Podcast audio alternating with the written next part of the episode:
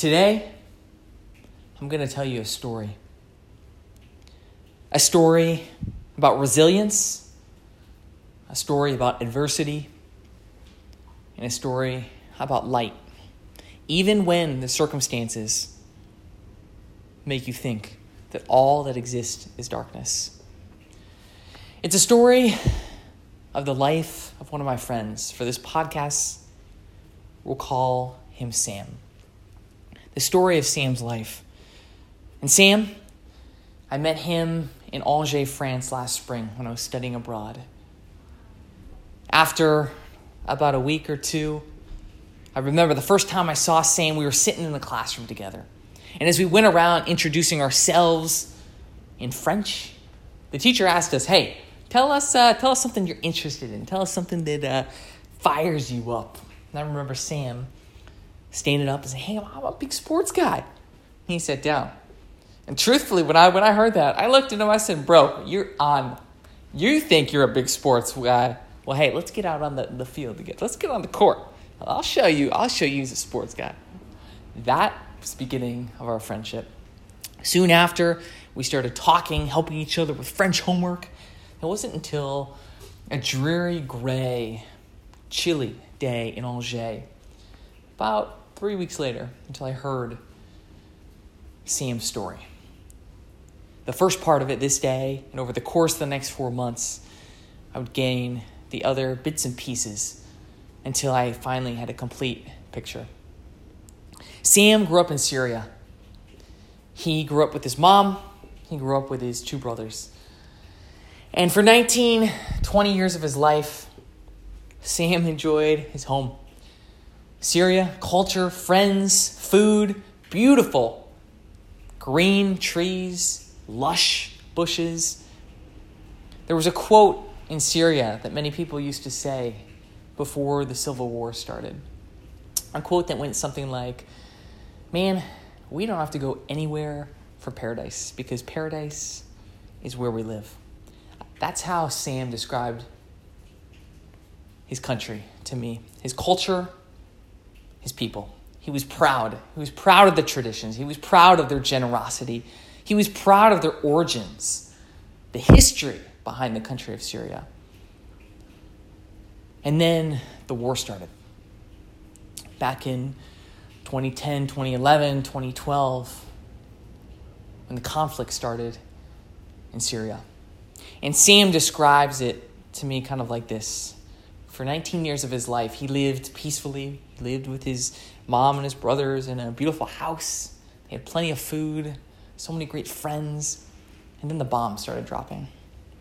And on that day, when the bombs started dropping, they said, We can't stay here anymore. This is not safe. We are in danger. And so they moved. They moved to a house a couple hours away, still in Syria, but close by to some friends. And when it became apparent that they still weren't safe, they knew something had to be done. And Sam, recognizing that his family could not stay in Syria any longer, basically asked the government if he could get permission, applied for permission to go to another country to work. That's what he told them he was doing. But in reality, he, like millions of other refugees, individuals in that country, said, We have to flee. We have to leave. So, after uh, receiving permission from the government to go to another country and work on the promise that he would come back and serve Assad and serve the di- dictatorship and hatred rule in Syria, Sam left. His family had moved to Turkey by this time, but Turkey was still too close to Syria. And after completing some schooling in Turkey, the government would have forced him to serve in the military had Sam and his family either gone back to Syria or had Sam been caught in Turkey? So Sam said, We can't stay here. I can't stay here. I'm endangering you to his mom and his brothers. And he, like so many, jumped on a boat, a small, rickety boat, and crossed the Mediterranean on an arduous journey. 18 hours in a boat. And after about 18 hours, no food, no water, wondering where the heck this journey would lead, wondering if he would even survive, Sam remembers seeing a giant military boat approach the craft, the craft carrying over 120 individuals. This small, rickety craft with holes. And as the military ship approached, he couldn't help wondering what the heck was going to happen. Fortunately, this was the Greece military. They'd seen the boat and had come to, to try and assist in whatever way possible. They said, We can take you to land, we can take you to the Greece land, but we can't promise that you're going to be able to enter this country as you guys are refugees. And he said, No problem. And so Sam and the hundreds of people in this small boat were dropped off at a refugee camp. And for two weeks, Sam stayed. And as he describes to me, his voice quiet, a lot of pain evident on his face. The conditions were horrible. Kids crying, violence, not enough food. He said that he had a small little tent that when he would go to sleep at night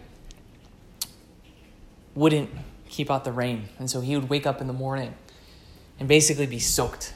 Soaked because the rain had caused mud to start flooding. He would wake up in mud and wet, thinking, what the heck am I doing here? I just want to go home. After two weeks at this camp and living in these horrendous conditions, he befriended a social worker who listened to his story and was so moved, she said, Hey, come with me. And for the next six months, this social worker, this angel, as Sam puts her, allowed him to stay at her home, fed him, clothed him, and said, Hey, I want to help you, and I want to help you and your family find a new country, find a new place for the time being. So, as she helped him submit all his paperwork to organizations that talk to countries about providing homes for refugee families, he sat and he waited. And it wasn't until 2015 that he heard back a full year and a half, his family still in Turkey, that Sam heard back from the French government saying, hey, we can offer you a place in Saumur, France, a small little town 20 minutes outside of Angers, a 90 minute, 110 minute train ride from Paris. Sam jumped at the chance and went to France. And as he's in France, there was some rule that essentially said if you're a refugee, if you're new to your now home country, you can't work for about a year until all the paperwork has gone through. And so for a year, Sam sat. For a year, he didn't know what to do. For a year, he thought about his mom, thought about his brothers. And fortunately, during that year, he did have a place to stay. He did have a small stipend so he didn't starve. He had some food. But as, he, as he puts it, he didn't know who to go to or what to do. And it didn't help he had just had a pretty remarkable encounter with someone who gave him the opportunity of a lifetime, which he turned down. You see, when Sam was with that woman in Greece for that year and a half, waiting to hear back from the governments in Europe to see where he and his family possibly could be placed. That woman's sister fell in love with Sam. True story.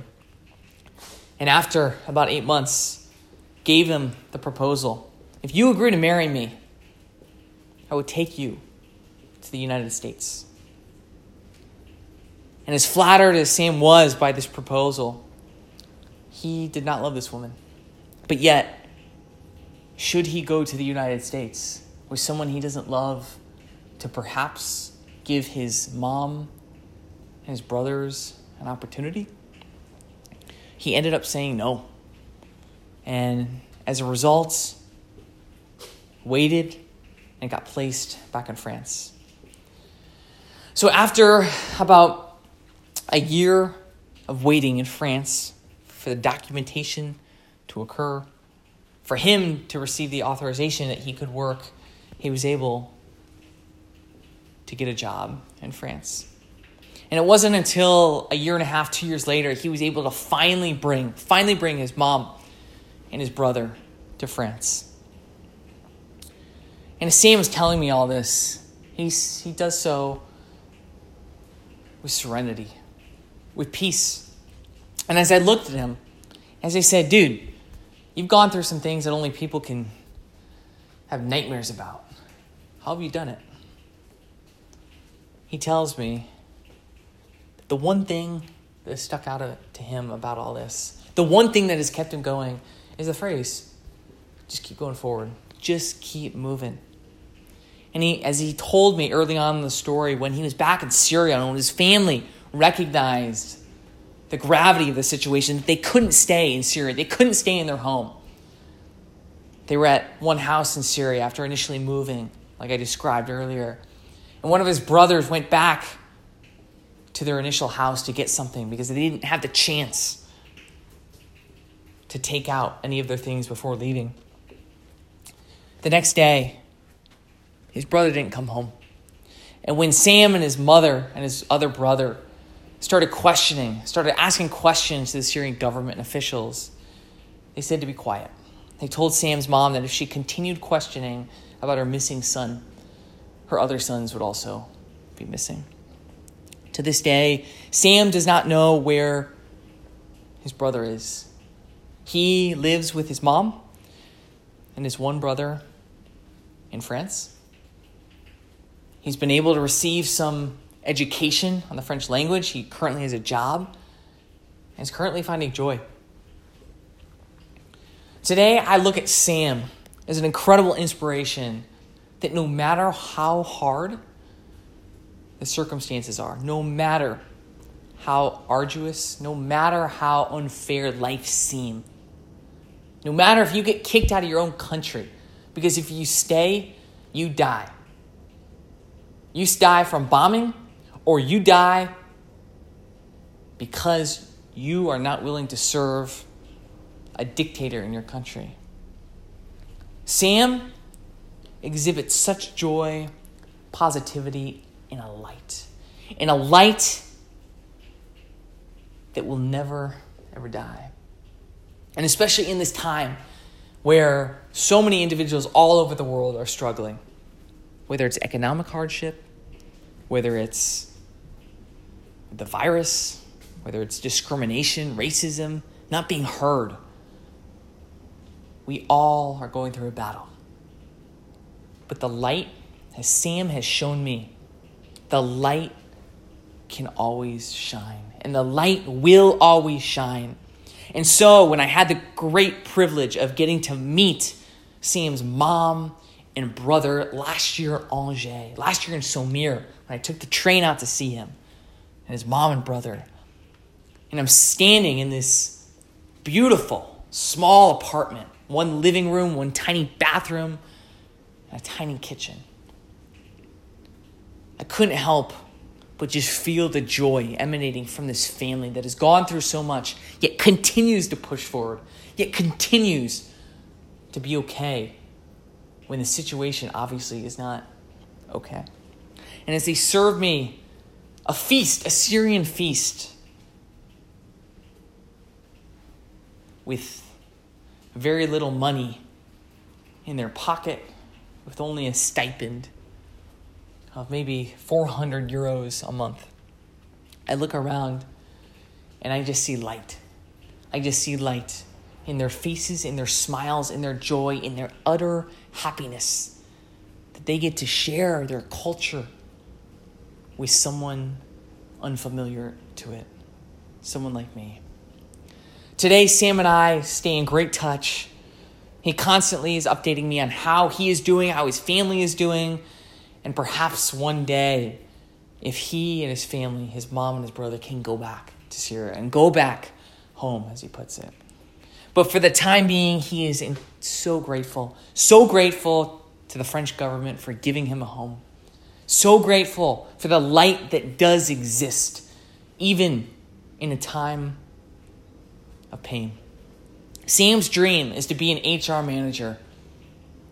That is his dream to help other people better figure out their lives, to be a supporter of others who are going through challenges like and unlike the ones he has faced.